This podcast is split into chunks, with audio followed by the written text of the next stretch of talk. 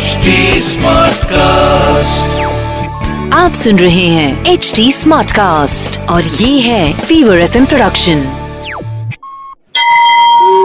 તમે સાંભળી રહ્યા છો વ્રત કથાઓ આરજે નિશિતા સાથે સફલા એકાદશી માગસર માસની કૃષ્ણ પક્ષની એકાદશી એટલે કે સફલા એકાદશી અર્જુન બોલ્યા હે ભગવાન માગસર માસના કૃષ્ણ પક્ષની એકાદશીનું નામ શું છે એ દિવસે કયા દેવતાની પૂજા થાય છે અને એની વિધિ કઈ છે? આ બધું તમે મને વિસ્તારપૂર્વક સમજાવો. આ પ્રશ્નના જવાબમાં શ્રી કૃષ્ણ ભગવાને સફલા એકાદશીની વિધિ તથા એની વ્રતની વાર્તા સમજાવી છે. તો ચાલો શરૂ કરીએ સફલા એકાદશીની વાર્તા. શ્રી કૃષ્ણ ભગવાન બોલ્યા, હે અર્જુન, પ્રેમના કારણે હું તમારા પ્રશ્નનો વિસ્તાર સહિત ઉત્તર આપું છું. હવે તમે આ એકાદશી વ્રતનું મહાત્મ્ય સાંભળો. માગસર માસના કૃષ્ણ પક્ષની એકાદશીનું નામ સફલા છે. આ એકાદશીના દેવતા નારાયણ છે. આ એકાદશી આગળ દર્શાવેલ વિધિ અનુસાર વ્રત કરવું જોઈએ અને નારાયણજી સફલા નામની એકાદશીમાં મને ઋતુ અનુકૂળ ફળ અર્પણ કરે છે. મનુષ્યને પાંચ સહસ્ત્ર વર્ષ તપસ્યા કરીને જે પુણ્યનું ફળ મળે છે, તે પુણ્ય ભક્તિપૂર્વક રાત્રિ જાગરણ સહિત સફલા એકાદશીનું વ્રત કરવાથી મળે છે. હે અર્જુન, હવે તમે સફલા એકાદશીની કથા ધ્યાનપૂર્વક સાંભળો. ચંપાવતી નગરીમાં એક મહિષ્માન નામનો રાજા રાજ્ય કરતો હતો. એ રાજાના ચાર પુત્રો હતા. એ પુત્રોમાં સૌથી મોટો લુંપક નામનો રાજાનો પુત્ર મહાપાપી હતો. તે હંમેશા પરસ્ત્રી ગમન તથા વેશ્યાઓમાં પોતાના પિતાના ધનનો વ્યય કરતો હતો. તે સદૈવ દેવતા, બ્રાહ્મણ, વૈષ્ણવ આદિની નિંદા કરતો હતો. જ્યારે તેના પિતાને પોતાના મોટા પુત્ર વિશે આવા સમાચાર જાણવા મળ્યા, ત્યારે એમણે પુત્રને પોતાના રાજ્યમાંથી કાઢી મૂક્યો.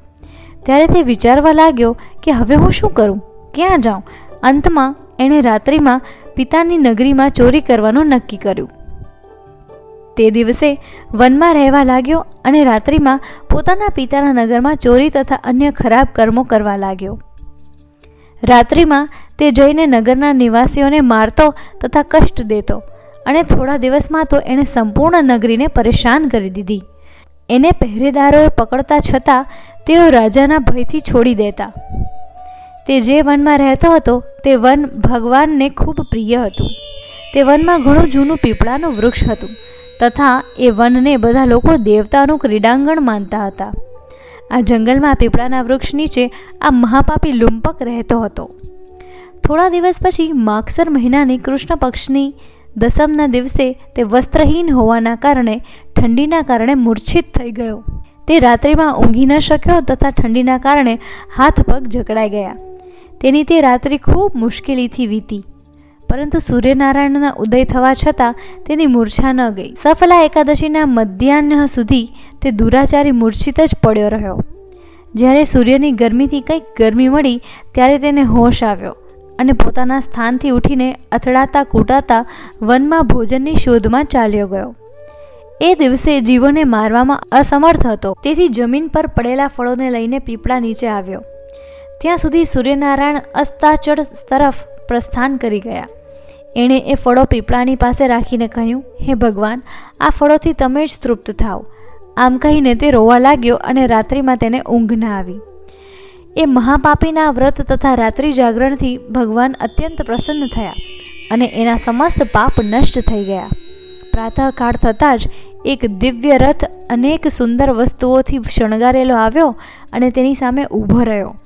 એ સમયે આકાશવાણી થઈ કે, હે રાજપુત્ર ભગવાન નારાયણના પ્રભાવથી તારા સમસ્ત પાપ નષ્ટ થઈ ગયા છે.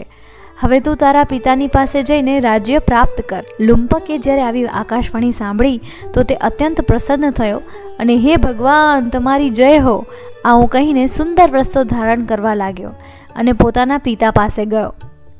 જ્યારે તેણે પિતા પાસે જઈ સંપૂર્ણ કથા કહી સંભળાવી, આથી તેના પિતાએ તેને પોતાનો રાજ્યભાર સોંપીને વનમાં ગયા. હવે લુંપક શાસ્ત્રાનુસાર રાજ્ય કરવા લાગ્યા. તેની સ્ત્રી, પુત્ર આદિ પણ નારાયણના પરમ ભક્ત બની ગયા. વૃદ્ધાવસ્થા આવવાથી તે પોતાના પુત્રને ગાદી સોંપી ભગવાનનું ભજન કરવા માટે વનમાં ચાલ્યો ગયો અને અંતમાં પરમપદને પ્રાપ્ત થયો. આ રીતે સફલા એકાદશીનું વ્રત કરનાર, જેમ લુંપકને ફળ્યા, એવી જ રીતના દરેક વ્રત કરનારને ફળજો. અસ્તુ. HT Smartcast. आप सुन रहे हैं एच डी स्मार्ट कास्ट और ये है फीवर एफ प्रोडक्शन